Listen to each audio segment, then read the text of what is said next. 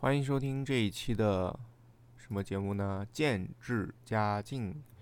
呃，这一期我想聊聊最近知乎上面就是热榜排行前面的几个问题吧。呃，今天是一月十七日，知乎上面有很多有意思的问题，我在热榜里面挑出来了一二三四四个，呃，凭我的知识来回答一下。呃，第一个是有哪些关于近视眼的冷知识？然后。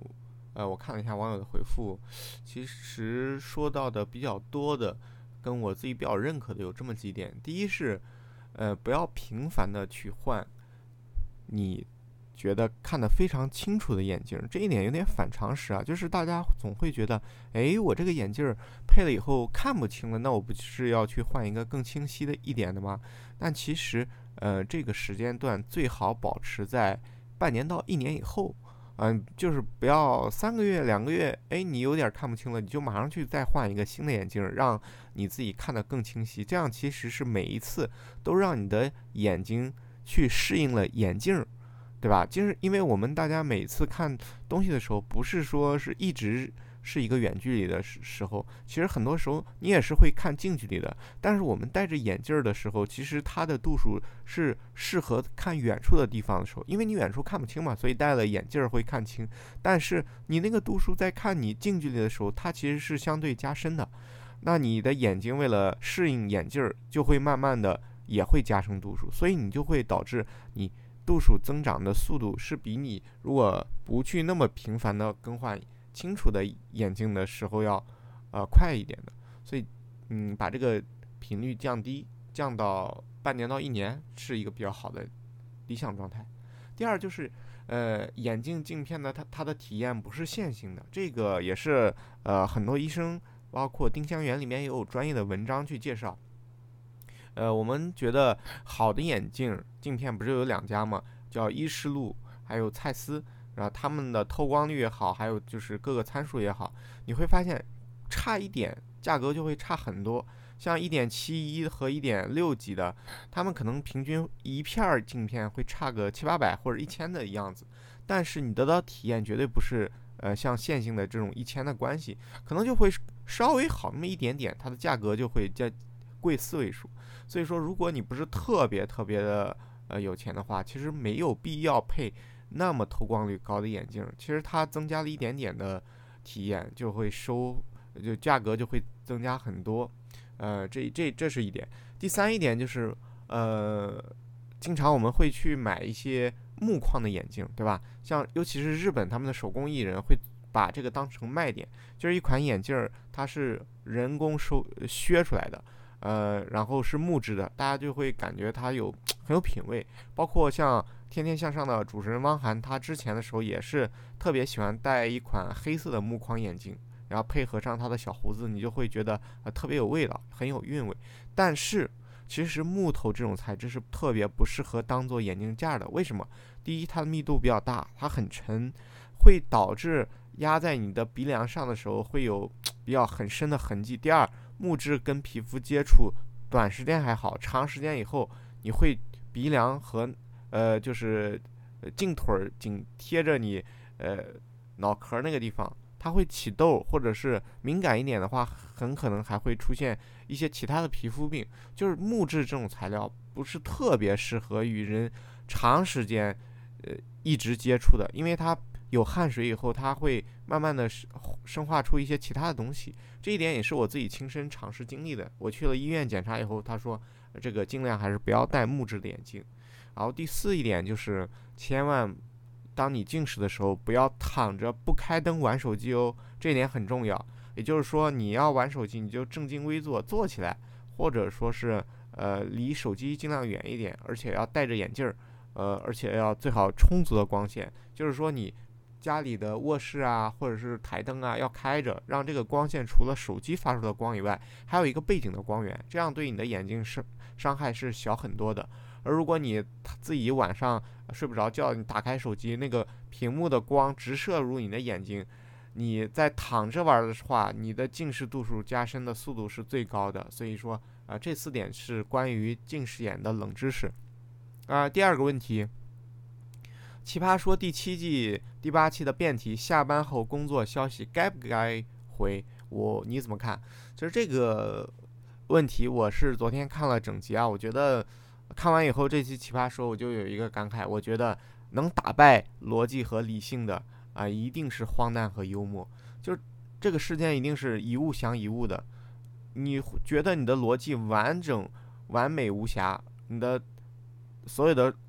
每一个点都特别的理性，但是能超越这理性和逻辑的，其实就是荒诞。像李诞，他就特别适合脱口秀，呃，他的那种 李诞式的幽默，可以把这个逻辑和理性轻松的化解嘛。呃，关于这道题，我的看法就是，首先你要问你自己，你 care 不 care 这这个公司？这公司对你来讲，你心里的意义来说，你没有它，你还能吃上饭吗？你还能活得比现在？一样或者更好吗？如果说这家公司对于你来讲，你现在能力完全可以换一家公司，照样，呃，这样生活没有任何变化，以及你拿到手的收入，呃，是没有变化，甚至比之前还高的话，那你完全可以不回啊，因为你的不可替代性是大于你选择其他工作的这个成本的。所以说，呃，公司也会评估你啊，那你不回就不回了，无所谓，因为我吧，呃，让你不舒服或者是。呃，给你让你离职，这样的会让公司损失更严重的，那肯定就会将就你。第三，还要具体分问问题，具体分析，就是你要看到这件事儿，它是否真的是紧急且重要。因为我们每一个人收到的信息其实是多种多样的啊，有紧急的信息，有重要的信息，有闲扯淡的信息，有就是完全无聊的信息。这个你要要判断一下，就是这条信息本身。它的状态是怎么样的？它有没有意义？它是否就是需要你回复完以后，真的能解决某一个紧急且重要的事情？那如果说他是符合条件的，那你回一下也未尝不可，对不对？而且这件事儿不能成为常态，就是说不可能你每天晚上都要，别人都会要来找你，都有紧急重要的事，那你就要去评估一下你之前发生了什么，是不是你的其他方面有一些问题？为什么下班以后还有这么紧急且重要的东西？第三，就是要看发信息的这个人平时跟你什么关系。如果这个人他是非常靠谱的，他是非常呃跟你融洽的，但是只有这一次突然有有事儿要呃联系你，或者说他有很棘手的问题需要得到你的帮助，那这个时候肯定是义不容辞啊啊！人也有破例的时候嘛，但是。如果这个人平时就不扯，就比较扯淡，然后不靠谱，嗯，有很多乱七八糟的东西，就是需要耽误你时间来让你去回复他的话，那你完全可以不回复啊，甚至你可以就不要惯着这种傻逼，嗯，你无所谓的。还有就是你要看你当时的状态和心情，啊，这个每个人处在这个人世间，说白了也就三万多天的时间，你。当时的状态以及你当时的心情，如果是一个特别美妙的时刻，你还回什么信息啊？你为什么要破坏此刻的状态和心情呢？你当下的生活是就是最美好的，而不是应该被一条信息让你 要回来回去，让这件事就慢慢的偏离主航道了。还是要具体问析、具体分析。你当时的心情如果不错的话，你还可以回复一下。如果说你当时的心情完全就不想看任何与工作相关的乱七八糟的事情，那你就可以完全的关了手机，享受当下，是吧？就像那个黄小呃那个那首歌唱的一样，一杯红酒配电影，关了手机，是吧？还有第呃，这是这这是我对这条问题的感受。那下一个问题，哪些情侣一看就是能在一起很久很久的样子？我觉得吧。我现在观察一对情侣，就是他们在一起很久的一个状态，几个标志。首先就是他们不腻歪，是吧？不腻歪，不矫情。但凡是很矫情，还在耍小性子，还在言语之间有，呃，或者眼神之间有有那个挑逗之之类的情分，我觉得他们就是刚谈没多久。啊，我需要真正在一起很久，互相体贴，互相关爱，是不需要矫情和腻歪的。而且也不需要随口的、随时随地的表达爱意，这种爱其实更多的付诸于行动和更深层次的东西，而不是随时随地的微信里面的宝宝睡了吗？这种让人非常可能刚前期谈恋爱的时候需要这样，但是后面的话如果还这样的话，第一要么这个人不成熟，第二你们的关系可能还值得商榷，是吧？然后第二一点就是。看他们俩有对自己互相熟悉的点，会不会默契的关心对方？如果在一起很长的情侣，或者说他们真的已经相爱浓度很高以后，其实是互相特别了解对方的习性和喜欢什么东西的。那么包括吃饭的时候点东西啊，包括呃对于某一件物品的喜好啊，他们都会非常的有默契。这种默契根本不需要去发问，而是直接产生的行动，而且就是一种恰到好处的关联。第三一点就是不刻意的制造浪漫，就是我们可能刚在一起的时候，会刻意的去迎合对方，创造一些小的浪漫和惊喜。但这个其实，在过了一个时间段节点以后，呃，真正特别融洽的情绪是不需要的，没有必要，因为只他们在一起的时间充分的时候就是快乐的，就是 happy 的，就不需要去创造这些惊喜和浪漫，反而会让这个生活。有一些感觉很怪的东西，啊，第四一点就是，如果是他们真的非常好，情侣非常深刻的话，是不会为了面子而巨额的消费，而是更加实用主义的过自己的小日子。我们每个人的生活最开始可能会做一些让对方惊喜，或者是其实本不愿意做的东西，比如说你请你的女生去吃一顿好几千的饭，呃，可能刚认识的时候会。但是后期的话，你可能更多的会加更加便那个呃看重味道，或者是把这种呃吃饭的主要的钱会用在生活的其他方面，而不是为了呃博得让对方意识到你营造一个你的人设而点一些非常巨额的东西。这是我觉得就是这四个点是评判一对情侣他们在一起时间很久很久的一个状态的一些例证吧。那最后一个问题。如果设计一款工作 APP，规定下班时间不允许发消息，或者发消息要付费阅读，会这个 APP 会有市场吗？这个问题其实是跟那个奇葩说那个辩题衍生出来一个问题。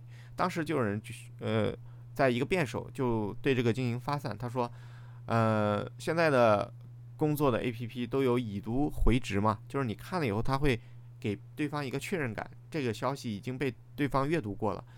但是呢，为什么没有一个我给你回复了以后，在下班时间以外的信息？其实你要高额的付出其他成本的。那这是不不在工作以内的这个成本，应该是由你发出信息的人来支付的。所以我回复完以后，你应该呃付费来阅读。但是很遗憾，这个想都不要想。为什么呢？因为上班你需要用到的信息管理这个传递信息的这个 APP。本质上，它其实是一个办公用品，它是一个天然不不平衡的产物，它一定是偏向用工方的，而且而且，如果你没有偏向用工方的话，马上很快就会被换掉。这个市面上有很多跪舔奴隶主的 APP，来可以做到完全相同的事，没有任何的竞争价值，但是它正因为偏向于用工方，所以导致了它。占据主导权。当所有的公司都指定这款 APP 的话，你觉得作为一个员工来讲，你换一个新的你自己用的舒服的 APP 有用吗？那钉钉不就是最好的这样的例子吗？它的所有的功能点其实都是偏袒用工方的，因为谁付钱，这个世界就是谁是老大呀。那你又不是用你的钱来去养活这个 APP 的生产者们，那当然他们的所有的需求对接都是跟金主爸爸相关的。而且这个世界上，你会发现有一个词儿叫求职，而不是求聘。你会发现吗？为什么要求职是要应聘的？那这种天然的不对不对等性，其实就决定了有些时候你只能选择认可，或者要么走人，要么忍，对吧？你你你你既然没有选择走人，说明你没有对这家公司来讲，你 其实换换这家公司的成本其实很高的，那你只能选择认可。这其实让我想到了一个故事啊，就是那时候，呃，老鼠在开会说啊，我们怎么对抗猫啊？要有个老鼠就提出一个非常好的办法，我们其实可以找一个铃铛去挂在那个猫的脖子上，那这样的话，下次猫来我们就能听。但是好主意是个好主意，谁去办？说这件事就永远不可能会发生，因为每一个人都是精致的利己利己主义者。其实，呃，经济学里面的通行的底层原理就是每个人其实都是自私的。那当自己的利益其实被侵犯的时候，或者是在压根儿你得不到自己利益的这两者之间来选择的话，那人们可能会更退一步，作为选择弱势方而默默的选择被打扰。那没有办法，这两者只能是这么选，因为谁占据主段和占据主动优势和谁决定了这件事情的走向，谁就是强势的一方，这就是很现实的一个东西。所以目前所有的工作类的 APP 一定是为了企业主、为了管理者、为了谁来付费这个软件的需求来制定的。好，那这就是我今天看到知乎的四个问题，我的一些想法和考虑。嗯，就先录制到这里。